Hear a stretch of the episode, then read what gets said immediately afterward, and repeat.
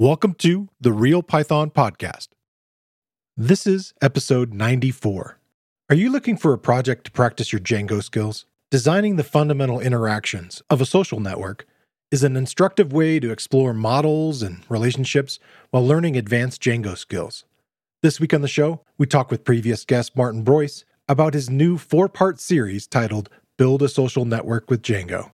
Martin talks about the design process and ways to include user focused features. He shares a handy CSS library to make your Django front end look modern with minimal effort. We digress into a discussion of personal versus professional use of social networks, and we also talk about the additional Real Python resources to build out the rest of your project. This episode is brought to you by Honeybadger. Honeybadger offers error monitoring, uptime, and cron monitoring designed to tame your production and make you a better, more productive Python developer. All right, let's get started.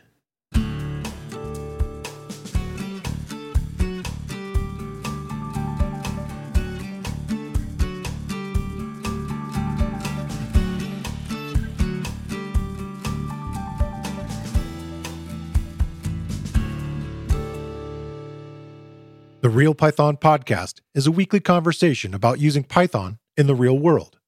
My name is Christopher Bailey, your host.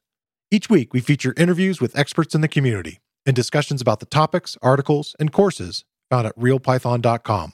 After the podcast, join us and learn real world Python skills with a community of experts at realpython.com. Hey, Martin, welcome back to the show. Hi, Chris. Glad to be back.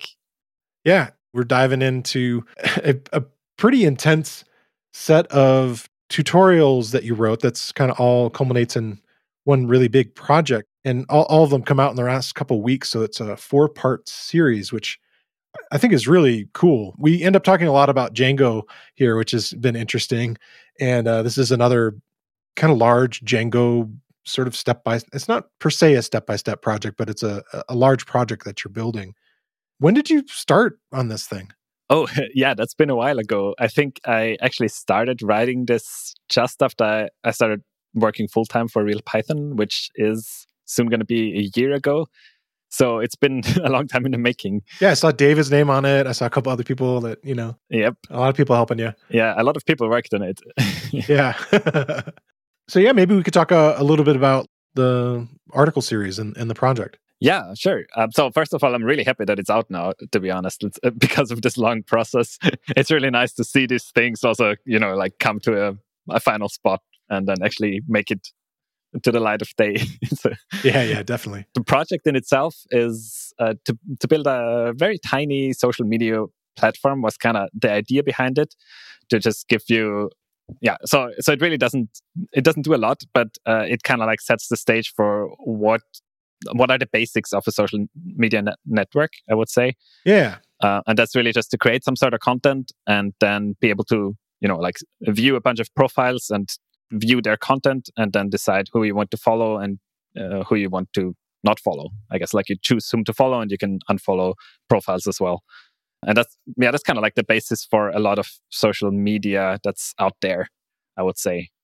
Yeah it definitely you know this is definitely the foundation of where you would think to sort of start there. Like okay you need to create these connections between the different users and the ability to sort of uh, curate like what you want to follow and, and look at and then you can really dive into the nitty gritty of all the other complexities mm, yeah. and so forth. I liked the first part where you actually took some time to say if you're going to create a project like this, you as the creator of something like this need to decide what's going to be in it or maybe you can kind of describe like how you you did in the, the article. I guess one point here is that uh, the best thing i found to do when you start working on on any sort of uh, digital project probably any sort of project is that you take a moment before you start working on it and try to limit the scope. Right. Figure out I mean, give your brain a bit of freedom and just dream dream up what could it be in the long run. You know, uh, take notes about this, of course. But then once you're there, just try to figure out what's really the a thing that you can accomplish and what's really the essence of it. right. And then start with that and um, see whether you can get whether you can get that to work because uh, just having too many um, too many things that you want to implement and start working on them actually right away and start coding right away uh, just puts you into like it just I don't know you this happened i don't know if it happens to everyone but it happens to me that i then like code myself into a corner so to say and then sure i spend a lot of work on something that doesn't go anywhere and the project stays unfinished and it's kind of frustrating and you end up not really having anything i it's been a theme i think that we've talked about it i think with ricky mm. you know what he was talking about in creating his rss uh, aggregator mm-hmm. and then a couple times with the video game people that I've had on the show that talk about creating video games by using Python is this idea that uh, okay, yes, you've seen other amazing games that are out there that have a billion features, but what is it that you can create and stand up and then get to a complete status? Because I, what I think can happen sometimes is you get in the weeds of these really elaborate things and then you start to the maybe the waterline starts kind of climbing above your head and you're like you know oh my god i just want to get out of this. Yeah totally. Because i'm drowning. And i would rather like just abandon this thing because it would you know it almost killed me trying to do this thing.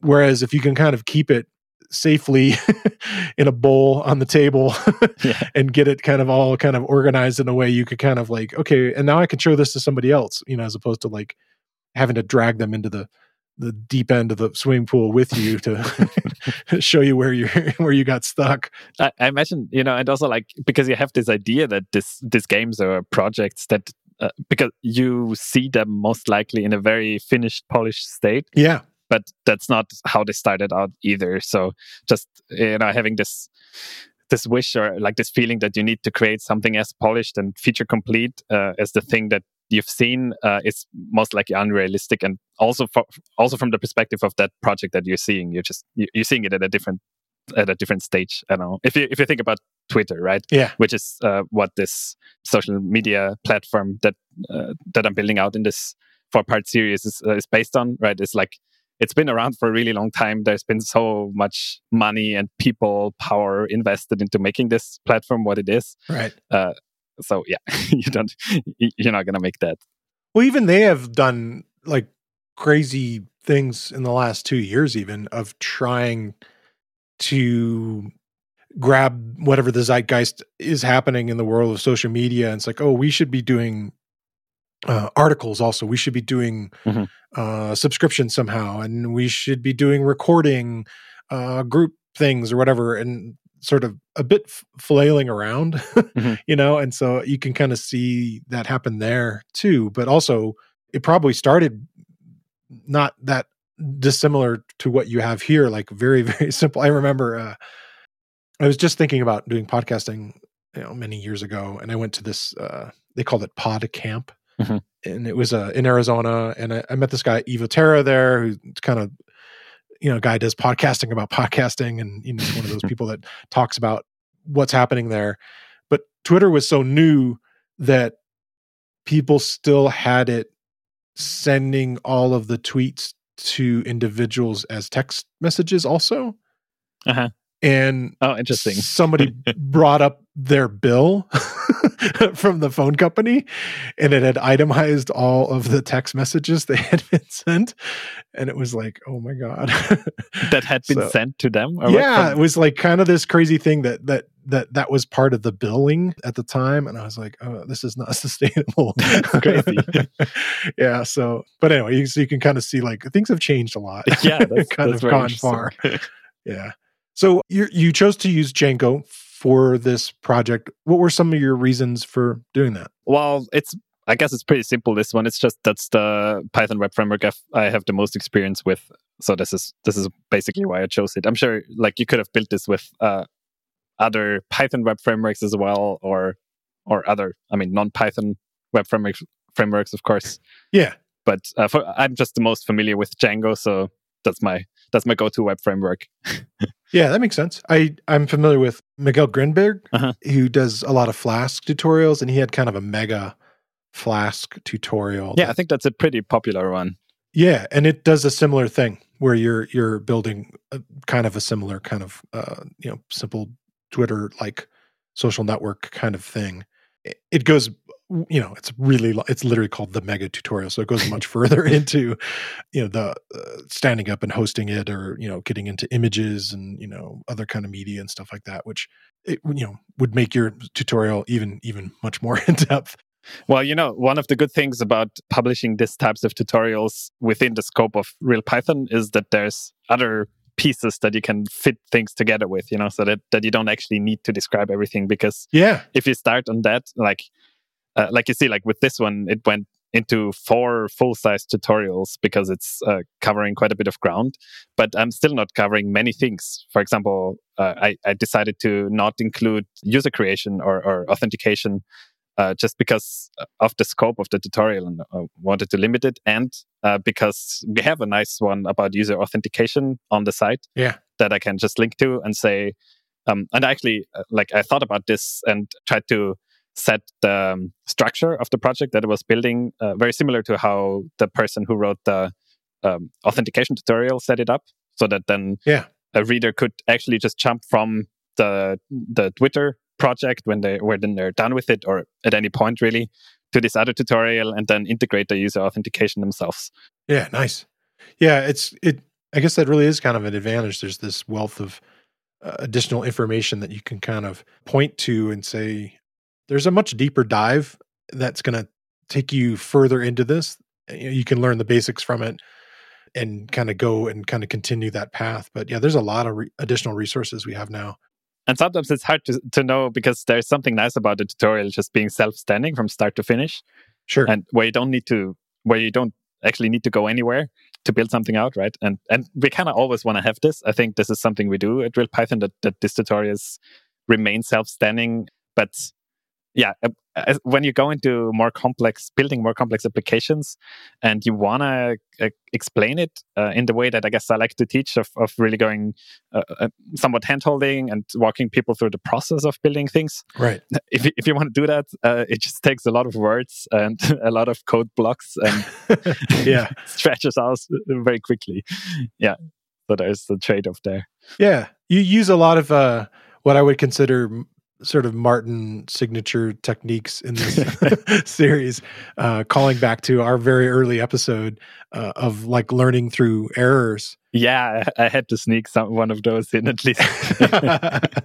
yeah, totally, and which I still think is a really an effective way to to kind of get through that. And uh, even though Django's errors can be quite verbose, you can still get a lot of, out of it. You know, kind of uh, you know, what's happening, how is this happening, and it's Yeah. kind of good to make a few of them and, and become more comfortable with like, okay, well, what is it showing me here? And yeah just get into the habit of like understanding that you can read these things and if you there's like there's been a programmer on the other end of this error message who wrote this you know a while ago or probably a lot of people who decided on what's a good error message here and they they're just trying to be helpful right, so if you if you take this advice and you don't you not get scared by it then you actually can come to a you know you can work your way from just reading this and implementing what the suggestions usually. And that, so in the first part of this series there's an example like that where where uh, yeah where where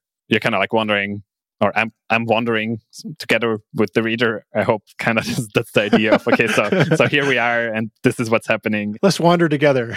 Let's wonder together how can we how can we maybe solve this little thing that's happening here, and then it doesn't work the first try. You get a message, you try to do what's in the message, it doesn't work, but you get a different message. So you try this other thing, and eventually, just by following this, you, you get to a point where you've got a working version. And I think, yeah, showing this, I, I really find it important to show these processes because there's so much, yeah, there's so much, you know, mystery around this whole digital products that where you don't really know what's going on there or how how did it get to be the way it is. right. Uh, and I guess that ties a bit back into also, also this like what's a what's a bare bones social network because many of us have like these experiences of uh, daily interactions with with social networks. I guess uh, I'm probably not one of the biggest proponents of that, but uh, uh, people spend a lot of time on there, and it's it's got so much it adds so much value to people's lives and also negative things. Maybe we can talk about this a bit too. Yeah, I'd like to talk about it a little more, just coming from like the programmer's perspective of like using them in a lot of ways. So I think we could kind of dive a little further into that Yeah. later. but uh, yeah, just to sum up the the thought is, is kind of like so you see this polished network, and and then it's kind of like the question how like how can I not just be a user of something, but uh, also uh, can step like just reduce the barrier of understanding that you can also be a creator in in this uh, Yeah. areas uh, that touch your life a lot or that have impacts on many people's lives. Um, yeah, I think that's a that's an important message in education and in programming education that I I guess like to like to work with. Yeah, definitely. Let's face it, your Python code is amazing, but it's still going to have errors. When errors do happen, it's nice to know Honeybadger has your back. Honeybadger sends you alerts in real time with all the context needed to see what's causing the error and where it's hiding so you can quickly fix it and get on with your day. The included uptime and cron monitoring lets you know when your external services are having issues or your background jobs go missing or silently fail. Go to honeybadger.io and start being your team's or your own DevOps hero today. That's honeybadger.io. Maybe we could talk about I know it's a lot to cover the whole thing, but maybe we could just dissect the uh, sort of overview like you have a this collapsible thing which I'm really enjoying Uh-huh. appearing more and more in the articles over the last couple of years that okay if you want to see a little more information you can kind of expand that the show hide buttons on the real python site Uh, yeah, so the first part, uh, part one, models and relationships. The I think that was uh, one of the initial ideas for the tutorial was this idea of how how can different models interact with each other. So how do different tables in a database interact with each other? Essentially, the models are this abstraction that, that Django does. Uh, yeah, I, I just wanted to have a tutorial that kind of like shows a couple of yeah a couple of different model interactions, I guess. And so what's happening here in the first part is uh, something uh, that's called ex- uh, extending the Django user model, which is a way that you can add additional information to the built-in Django user model. So Django comes with a lot of stuff, and one of the things is a, a- user table. Yeah, that comes out of the box. You can just uh, install Django, and then you can al- already have users without needing to write any models yourself. yeah But these users are relatively limited, no? So they have certain yeah they're super simple. some things that they have and that's it. And then if you want to have more for example a profile or in this case you want to have a list of followers right? Or i think the way it's implemented is a list of people that you follow. And then you need to have this uh, uh, you need to save this extra information somewhere. And it makes sense to associate it with the user but you got to do something to be able to do that and i think the, the general term that's used in the django community for that is extending the django user model and there's s- several ways of doing that. And i've just gone for one where you make a, a one-to-one relationship to the existing user model. So every time a user gets created it also creates this profile and the profile holds the extra information and they're tightly connected. So there's one profile per user essentially. And i think that's an interesting pattern kind of to to see. Uh, that's that's one of those types of model relationships uh, and that's kind of like the the base idea for the for part one of this tutorial. So that you're doing the like a one-to-one relationship with the profile Mhm. model. So the, the user model is the built-in one and then it has a one-to-one relationship to the profile model that, that you're writing in this tutorial. Okay cool. And then you, you cover uh, something i haven't heard the the term of before having not delved that deep into django. I, I keep kind of finding these fun things in the different tutorials like the one with uh, i was talking with ricky about some of the features that he was explaining this sort of uh, scheduling Mhm. tricks and tips. You are using this or implementing a post save hook. What is that? Uh, yeah that's a fun thing that uh, it's a django signal. So django comes with this idea of signals that uh, when something happens somewhere in the app it can it can send out a signal and then also and then you can receive it on on a different in a different place or also in a different app so if, you, if your project Django project con- consists of more apps, then you can have other apps receive signals from uh, from a different point in a different app, etc.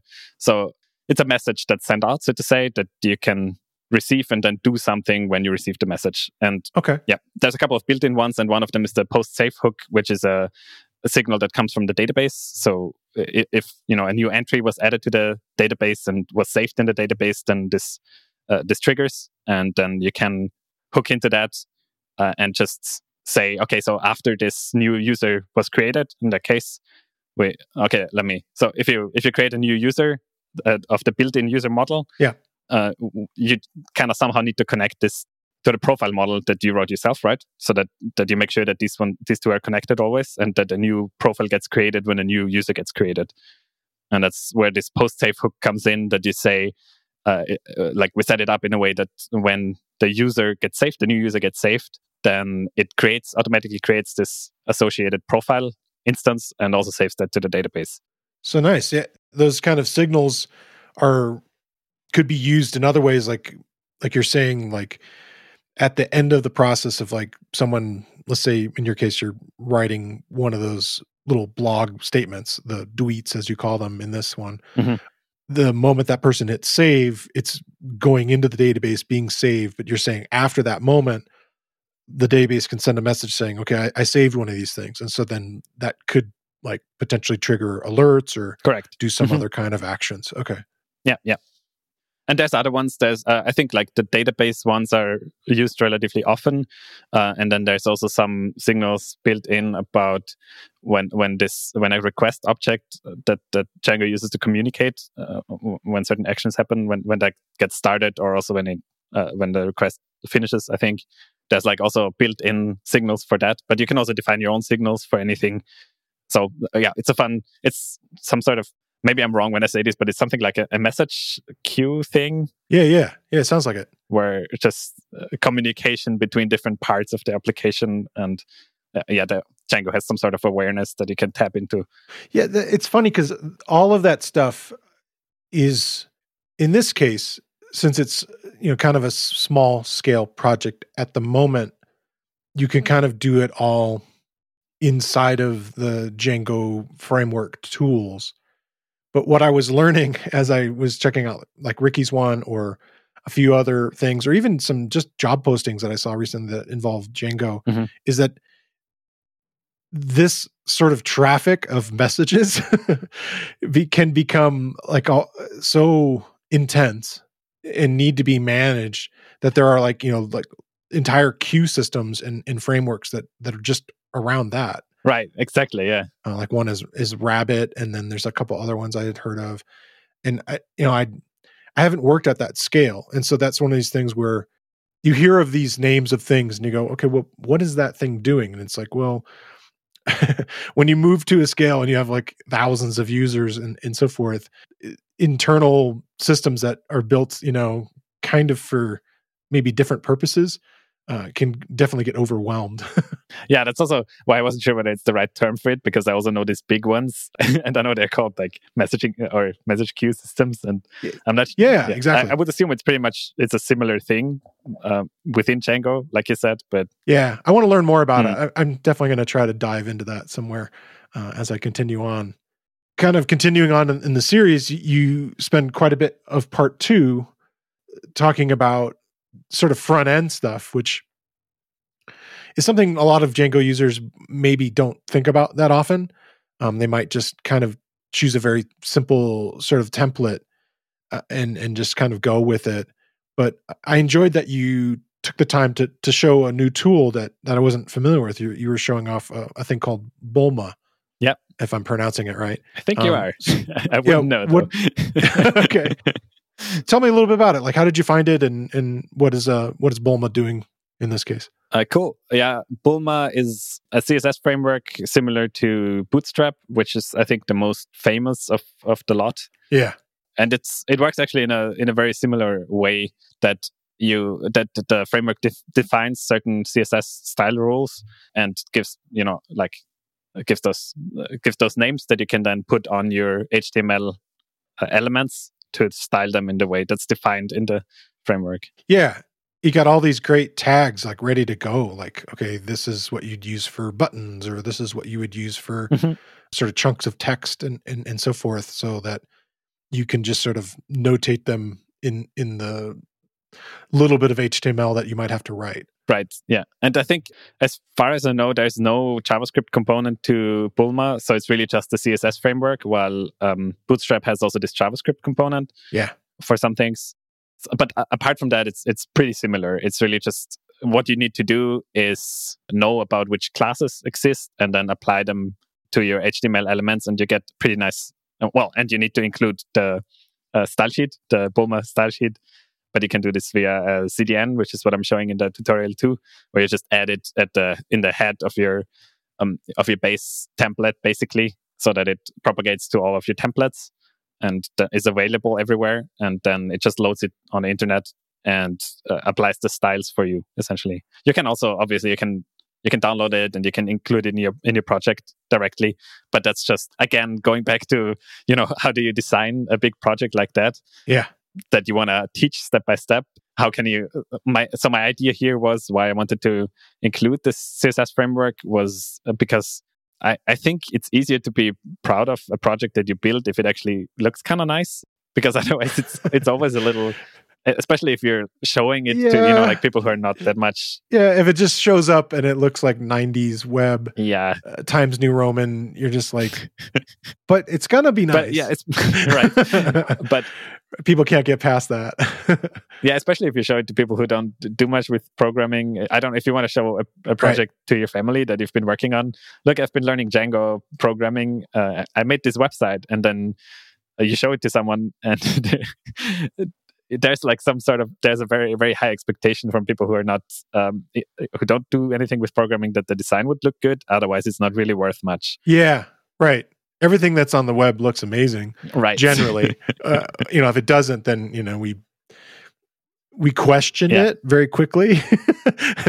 You know there's sort of a uh, even a design level that you know you could kind of go back and look at five years ago ten years ago and so forth and very easily be able to tell the the age, the archaeological or geological age of the internet. and if you try to, uh, you know, explain any sort of uh, finesse of uh, how your model relations are set up uh, and interact with each other to any of anyone who isn't in this field, they're they're just not going to be very interested, probably. Yeah. So I think it's nice. Yeah, you build a project and you you want it to be something that you can show off. Also, uh, I don't know, just to some friends maybe, or also also to if you're uh, applying somewhere you know it's it never hurts if it looks nice. So i wanted to have this visual component part of it yeah.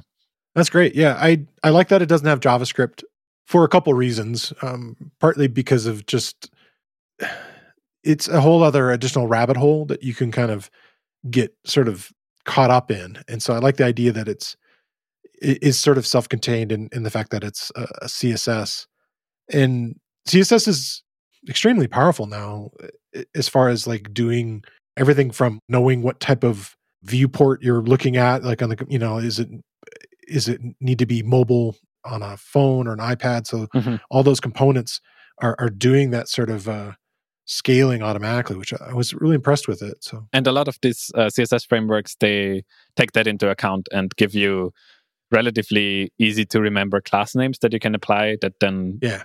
change the viewport sizes and uh, like change the styling depending on that type of stuff.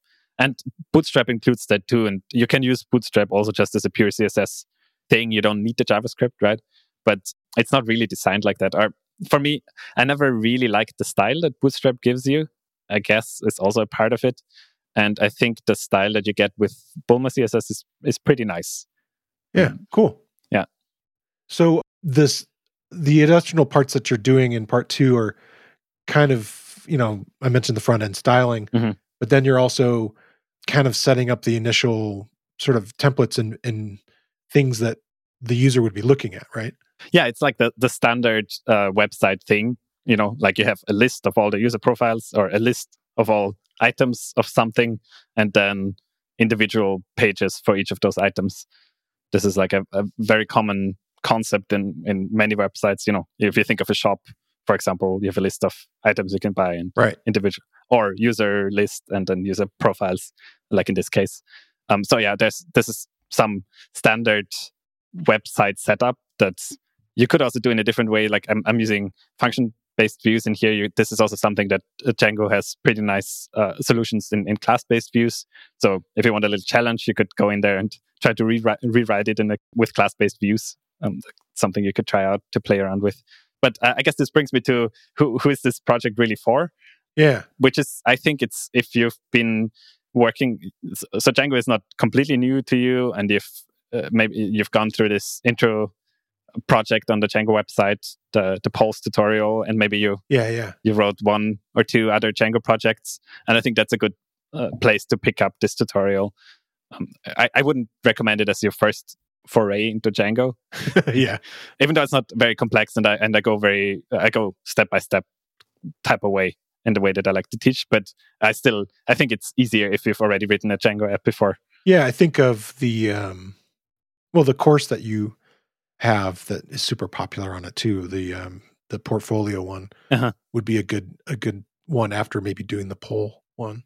Yeah, I think that could be a nice if you do the polls one, you you do this um, into the Django to, course, and then uh, and then you're well equipped to go through this one.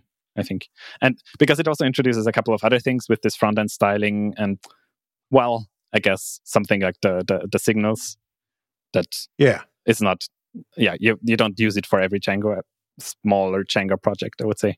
Yeah, you're kind of stacking on top of that, which is really cool. Yeah. Mm-hmm. So then you kind of dive into finally, okay, now that you have users and you have profile pages and people can kind of look at those relationships and now see those relationships created through the templates in part three you dive into the act of you know okay different users following users and then actually creating these the individual messages, messages right. or tweets as you call them and I, I, don't know did you keep the same limit of uh, how many characters i did have the old twitter limit so it's 140 it is 140 okay. Yeah I, so this is uh, i guess there's not that much new introduced in this part. Uh, it's again more uh, just you know like standard website django tasks here.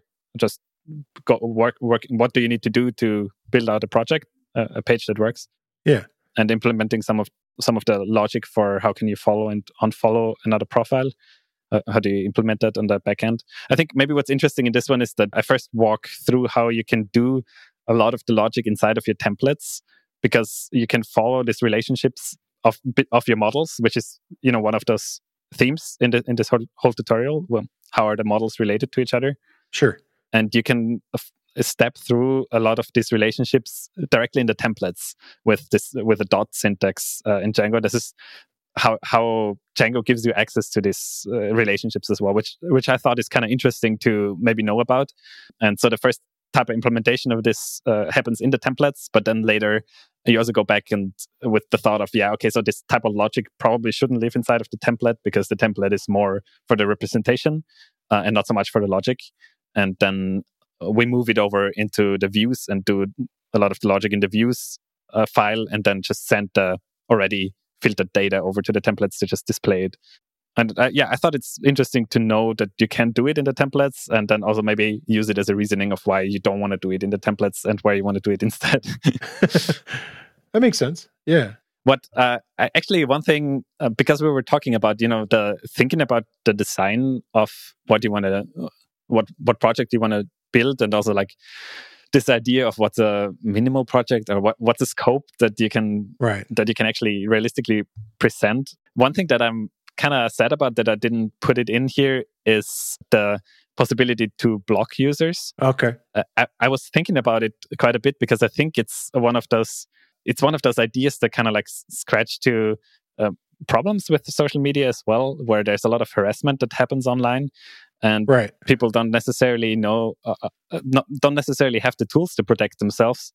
And it's something that I think as a developer, it's really good to think about this type of stuff when you create your projects when you create your platforms uh, like how is this ac- actually going to be used by my users and what's potential ways that they might be in like not great situations you know like how can you protect your users from from things that could happen you know right blocking would be a pretty pretty big one yeah depending on the the users and the way that users interact with you and then you know talking about signals and messages like is that something the other person would be alerted to? Would they know? You yeah. know, there's like other there's types of techniques like of muting a different individual or even just like being able to filter out certain types of content, um, which I think would be yeah, yeah, that would be a fascinating thing to try to add you know, kind of on a lighter note, lately on Twitter, there's this new game that everybody's into that's this word game called Wordle, and you might get tired of seeing it. I don't, I have probably maybe, I don't know, 10 or 20 people that are in my timeline that I, I see them kind of posting this stuff. Mhm. I, I think it's fascinating. I personally, like, if, if I was playing a game and it asked me to post it, I, I don't think I would. Like, I, I don't choose to do that. So it's definitely a choice on those people's part but it's nice that there is the ability to say mute Yeah. this you know you know maybe you're not into seeing those things in your timeline all the time and Totally, yeah, and giving these tools to people, like to your users, uh, it's kind of, you know, it's a it's a responsibility that you have as a person creating something that you, in a way, you know, think about think about that and give people these opportunities. Yeah, right like give them control over the feed like one of the things that i have disliked if you will about certain social media constructs is this idea of them taking over your feed and throwing messages into this sort of algorithmic soup that then they pop out like what's popular. Mhm. And they think that is what you, individual, would most likely be interested in is this is what, you know, this is the zeitgeist or whatever it is of my problem with that is I have a lot of friends that I care deeply about that are not popular. and so their their stuff maybe has like one like or two likes. And I love to see what they do. And there's no way for me to sort of there's no uh was the one on MySpace?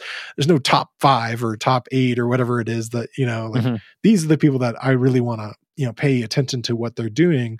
Like just leave my timeline alone. And then they attempt to do it, but I still feel like if you use like a separate tool, like you're still seeing things in kind of a slightly different order. And it's hard, you know, when you got like, you know, I have a small number, like I think maybe I follow like sub 500 people uh, at the moment just by choice. Mhm. So like I could probably complete my timeline, you know, like of what happened in the day or whatever since I last checked in if I wanted to. But I think a lot of people just they don't. They just you know, they have thousands and thousands. So is a um is like Twitter the social media network that you use the most?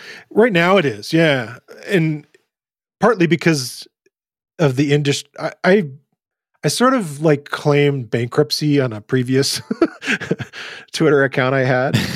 I basically said, "All right, I, I'm going to just bail out on this one because I it would be too much work for me to sort of like just to to reform it into the thing that I want. Uh-huh. I didn't understand how to use the tool, and so I started again in 20." Oh, maybe late 2018, and said, "Okay, I'm going to be this is a programmer Chris, um, or whatever you want to call him." Right, that's interesting. So so the way you use uh, social uh, like social media primarily is to for for this online representation. Is that is that right? it is not necessarily uh, entirely my representation, but it was somewhat. Mhm. I wanted to follow a whole new set of topics, a whole new set of people and what they would share. And I've expanded it some. Cool. But I, I was kind of burnt out on the other set of topics and things that I was doing. And so I had a new email address and I said, all right, I'm just going to try this new thing and do this thing. And then it kind of, well, whatever, it sort of snowballed downhill. It kind of like got bigger and bigger. And I, you know, I joined Real Python and then, you know, started doing the video tutorials and then, you know, did the podcast. And so I think a lot of people still don't know that that I'm not real Python, like that account. if they were to look like and connect it with the podcast, that I'm this separate thing, DigiGlean, Uh-huh. um, which is fine. And so I and I don't really promote myself because I don't really tweet that much. I, I mainly follow and look for guests, try to figure out like what people are talking about and kind of get an idea of their background. And it it's a it's a way that I can try to communicate with people in and not be super intrusive. Mhm. You know, I can kind of get what they're into and what they're doing. And a lot of people share more likely share their Twitter profile than their email address uh, in a talk. Um, so if I've seen their talk or something like that on uh, at a conference, and and so those are kind of some of the ways that I've been using it to kind of gather and, and find guests. And by the way, if if you're interested in coming on the show, um, I've had a couple people reach out recently. That is a way to connect with me if you're interested. But yeah, that's how I kind of decided to do it. Yeah. Now I said uh, then write DigiGlean on Gwi- on Twitter. Is that right? Yeah, yeah. D I G I uh, G L E A N. And so, and you've had a couple of, uh, you've had a, you found a couple of people for the podcast through through Twitter like that. Yeah, yeah, uh, yeah. It's been really useful that way. Yeah, it's pretty amazing. This uh, opportunities that you get from it. You know, like it's it's really just it's cool to connect with people like that. Yeah. And so, you know, on the other side of it, like I don't like all the stuff that Twitter by default sends me though. Like all the things that it thinks I should be engaged with, which is like political fighting and Mhm. you know all these other kind of like topics that are popular right now. And so I'm I've paid for one reader. The problem is it, it's not everywhere. Like I have to pay for it on my phone and pay for it on my computer. Um, so I'm trying to decide if that, that's what I'm going to do. But I think that might be my better way to kind of keep my sanity because it kind of keeps all those discourses which your eye just kind of goes to. They're designed that way, you know, literally to engage you in that way. And then other social networks, I don't hardly use at all. Like I, I Uh, wait, what's the reader? Uh, sorry, I just don't know that. Um, oh, the one that I'm using is called Tweetbot. and and that just filters uh, some tweets out for you, or what does it do? It basically can give you just an unadulterated feed timeline from you know beginning to end Uh-huh. it doesn't have a sidebar saying these things are popular it doesn't have let me see if i open it up here Does it and it sorts it in a different way? Is that right? Or yeah it sorts it just in in a chronological Okay. list which is kind of like how blogs always used to be and i i really like it it has a separate little side thing for mentions and direct messages Mhm.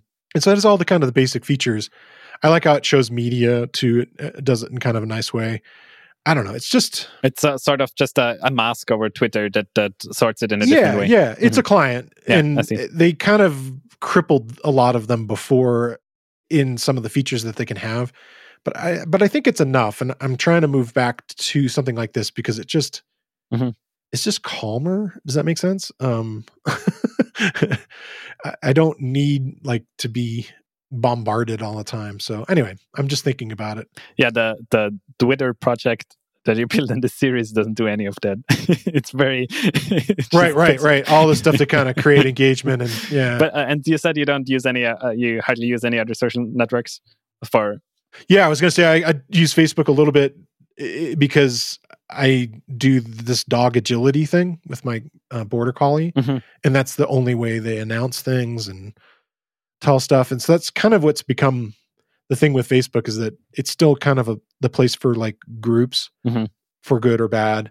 And I'll occasionally like just check on it, but I I hardly spend any time on it because again, similar stuff. And for connecting with friends and family, you uh, that that's not over social networks for you. No, I, that was the way I used to do it, but I Mhm. I haven't been doing as much of that at all. And yeah, so it's kind of like I, I would rather do these weekly calls with my family as opposed to like, you know, following individual tweets and things. So yeah For my family, like no one really uses social networks, okay, so that wouldn't even work for if I wanted to connect with my family over social networks. I don't. I wouldn't get any information like that. right, It's just I don't know whether that's. Uh, um, I'm sure it's not, but I, I do think like social media is somewhat more um ingrained for a s- slightly longer time, I guess, in the US than it is yeah, yeah, I think so too. Yeah, uh, here in Austria. Um, so it might be like a generational thing that my parents. I think they are. My, I don't. I'm pretty sure my dad's not on Facebook, but I think my mom's on Facebook. But uh, I don't think she she ever posts anything there. Or I wonder if there is a cultural difference in, in different countries too. yeah, I wonder. yeah. Uh, Who do you who do you connect with on like things like Twitter? So yeah, I don't. I honestly don't use it much myself. I I, I have accounts on like the most the, the big bigger social networks, but I've never been very actively posting. I I, have a Twitter account similar to uh, how you described it. That's uh, like a programming Twitter account, uh, where where I do connect and where I follow some people in the Python and programming community, and uh, but I don't I don't think I, I post anything valuable. So no point in following me if you're if you're interested in learning about programming. I guess Okay. I just post every once in a like maybe every two months. There's like a hello how's it going Yeah, yeah, type yeah. of post with oh look this there's this interesting tutorial that came out something right.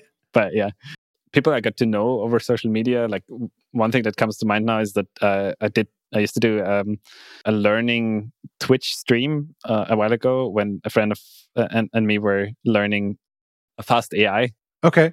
that's a machine learning you know a library and we just kind of streamed the, the process of learning this i ended up getting to know a nice guy who who joined who saw this stream and then we exchanged a couple of messages on twitter that that's like the thing that comes to mind uh, of like someone i got to know through through twitter there was a nice connection but uh, yeah it's not it's not a main uh, yeah it's not really a main way for me that i get to know people or or even share information Well, I wonder about that. Like, would you use it to a very common theme that I've seen is career changes.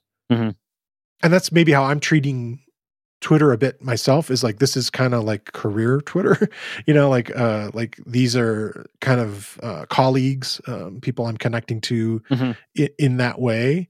And so I I don't I, I've occasionally shared like some personal things like I've shared some like electronic projects I was working on and, and things like that. Mostly I've been like I share repost like articles or other kinds of Mhm. interesting things. And then obviously yeah same you know make announcements about uh, thanks for coming on the show and It's interesting to think of, uh, you know, like the the professional Twitter or programming Yeah. Twitter as kind of like it's your all everyone's your colleague. and you yeah, in a weird way, right? of what are they doing right now? And oh, they're at this company, but we're still kind of colleagues, even though you work in, uh, you know, very different companies, but in the same field or something. Yeah. But that's that's an interesting. it's a weird way to kind of think of it and it and it's different from like even like a linkedin thing which i never really got into Mhm. uh, either i mean i have a, a thing there but like i don't engage with it but i think it's still a kind of a useful place to to to make those kinds of maybe business connections or at least see kind of what's happening with it and then i i do think it's a good place sometimes to you know maybe get advice about a particular thing like i, I asked Brett about this, like how he was using it to do like polls. Um, he has enough of a following where he can like Mhm. put, post a poll and, and get like a hundred answers, which I think is really kind of cool. Like I think that's a neat way to use it. But yeah, it's it's you have to really be proactive in how you're using it, otherwise it can kind of become overwhelmed by by you know how it's being you know used in I don't know, not against you, but like basically co-opting, you know, your use of it in, in a way. I, I think this is a fun uh, digression, and we don't usually talk about personal stuff as much. Yeah, and I don't- yeah, I- don't. Yeah, I don't have any sort of answers here. It's but it's maybe it's good to think about it every once in a while. Also, yeah, yeah. as a developer that you are in this position when you when you create tools they have an effect and it's uh, it's good to think about it yeah, I think so. Yeah. and you got you don't have to be perfect obviously but yeah it's good to keep it in mind somehow to to come back to to the actual tutorial uh, in part 4 probably the most interesting part is is, is this preventing these double submissions. Yeah, if you if you don't set up a redirect is the way that i'm handling here in the tutorial that uh, after you submit one of those messages you could just r- do a reload and the message would continue being submitted unless you implement something in there. And uh, i think that's that's an interesting thing to go through also this process of understanding why does it get resubmitted when you reload? And then also how can you prevent that with with redirects and with this bound and unbound forms essentially like having an unbound form that come that gets loaded on on a get request so that you get this empty form without the data and then the user can fill up the form. And when they submit it and it goes through then a bound form gets created and that gets sent to the database right and then you redirect someone else and you load this other form so it starts em- uh, starts off empty again even if someone just reloads Yeah. quick sum up on of that one yeah This week, I want to shine a spotlight on another Real Python video course. Continuing with the theme of the episode, it's about Django. When you start building any new Django web application, there's basic setup that you need to tackle first. And this course is titled How to Set Up a Django Project. The course is based on an article by this week's guest, Martin Breuss, and he takes you through installing Django, setting up a virtual environment, pinning your project dependencies, setting up your project, and then starting a Django app, and covers techniques to manage a slimmer structure for your Django project. I think it's a worthwhile investment of your time to learn the fundamental steps to properly set up a Django project and to get a solid understanding of the structure of a Django application. Like most of the video courses on Real Python, the course is broken into easily consumable sections, and all Real Python courses have a transcript, including closed captions. Check out the video course. You can find a link in the show notes, or you can find it using the enhanced search tool on realpython.com. You also provide, like you mentioned already, the, the idea that if somebody wants to to explore the deeper sides of you know user management or hosting that we have these separate tutorials for those kinds of things and those resources are available mm-hmm. well and then it's you could you could actually if you manage to host uh, like if you implement both the user authentication and allowing people to create accounts and then deploy it somewhere on heroku for example then you can actually start inviting your friends and family to your own social network. Yeah i, I actually you know i mentioned that one um, flask one and the singer from weezer rivers cuomo he has a he has his own little site mm-hmm. uh, that kind of does the does that. It's like a, a, a micro little social network i think he calls it mr rivers neighborhood because he always likes to wear the sweaters, right? and uh, and I thought that was really kind of a kind of a cool implementation. I think in a way, you know, you can get real burnt out on having your public persona on these bigger sites like we were just talking about and he was able to to to use this sort of microsite and he has separate um i guess they're more almost forums in a way mm-hmm that he has this sort of engagement with his fans and people talking to each other and it, it's very very much like what you have here so I, I could see a tool like this being created and you know like if you have your own little sort of programming community to, to have this kind of cool little microblog that's maybe a little more dynamic in a way than you know like if you go to a site and you're l- trying to learn something about like a message board it's, it's a little more dynamic uh-huh. than that um, where you can you can follow specific individuals or um, mm-hmm. you know broadcast across things depending how you want to do it and you have kind of a little more relationship and there's also a, a profile for yourself right mm-hmm. um, so these things are a little different than like a,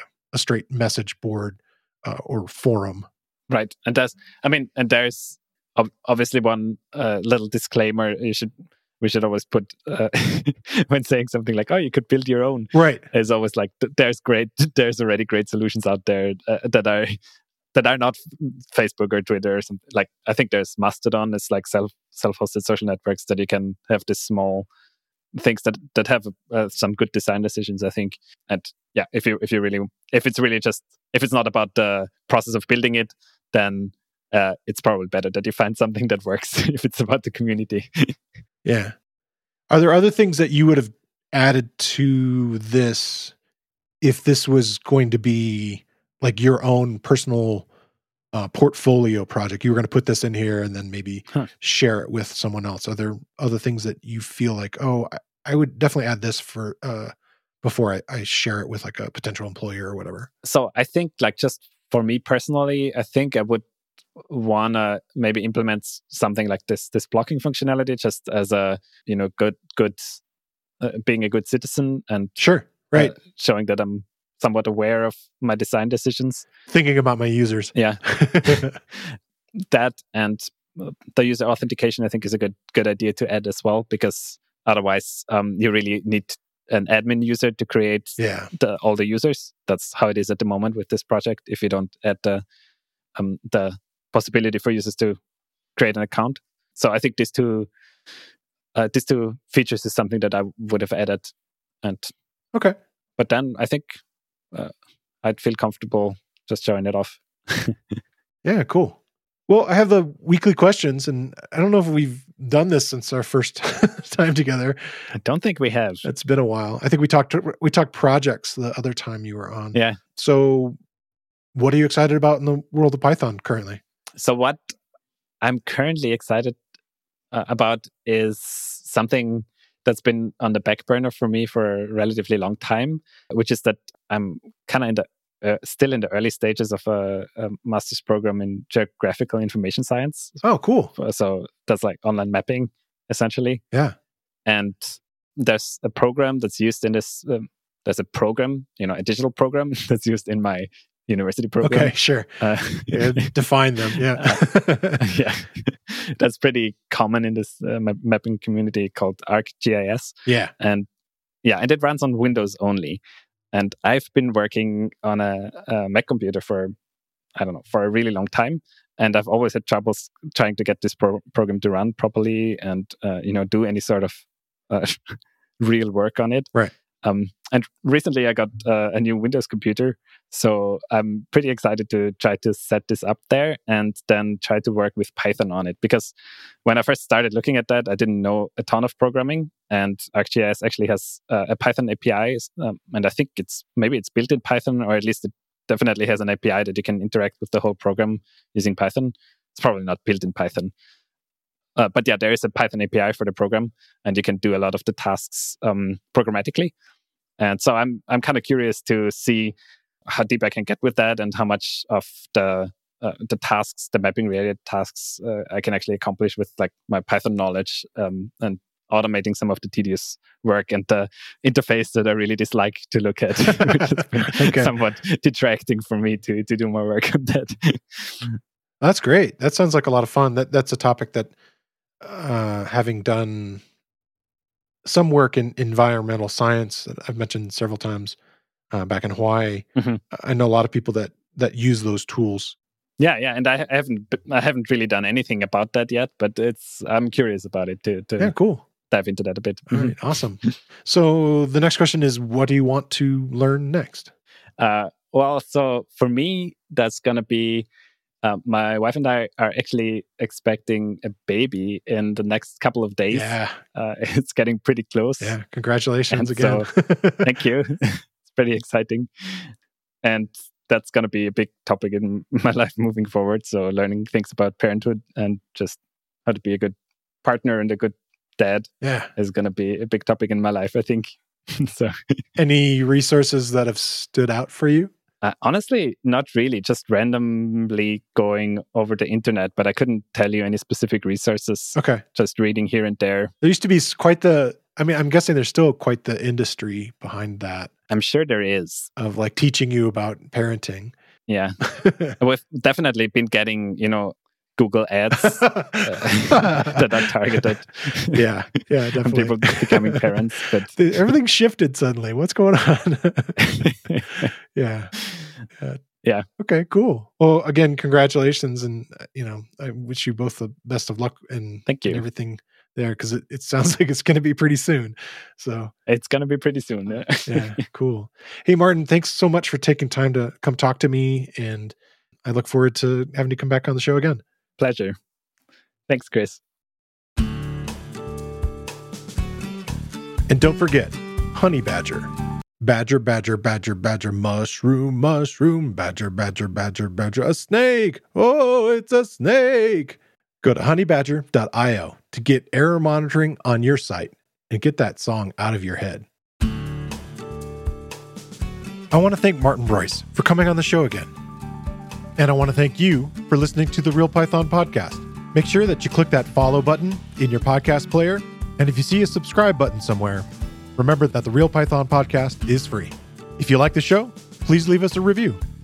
You can find show notes with links to all the topics we spoke about inside your podcast player or at realpython.com slash podcast. And while you're there, you can leave us a question or a topic idea. I've been your host, Christopher Bailey, and I look forward to talking to you soon.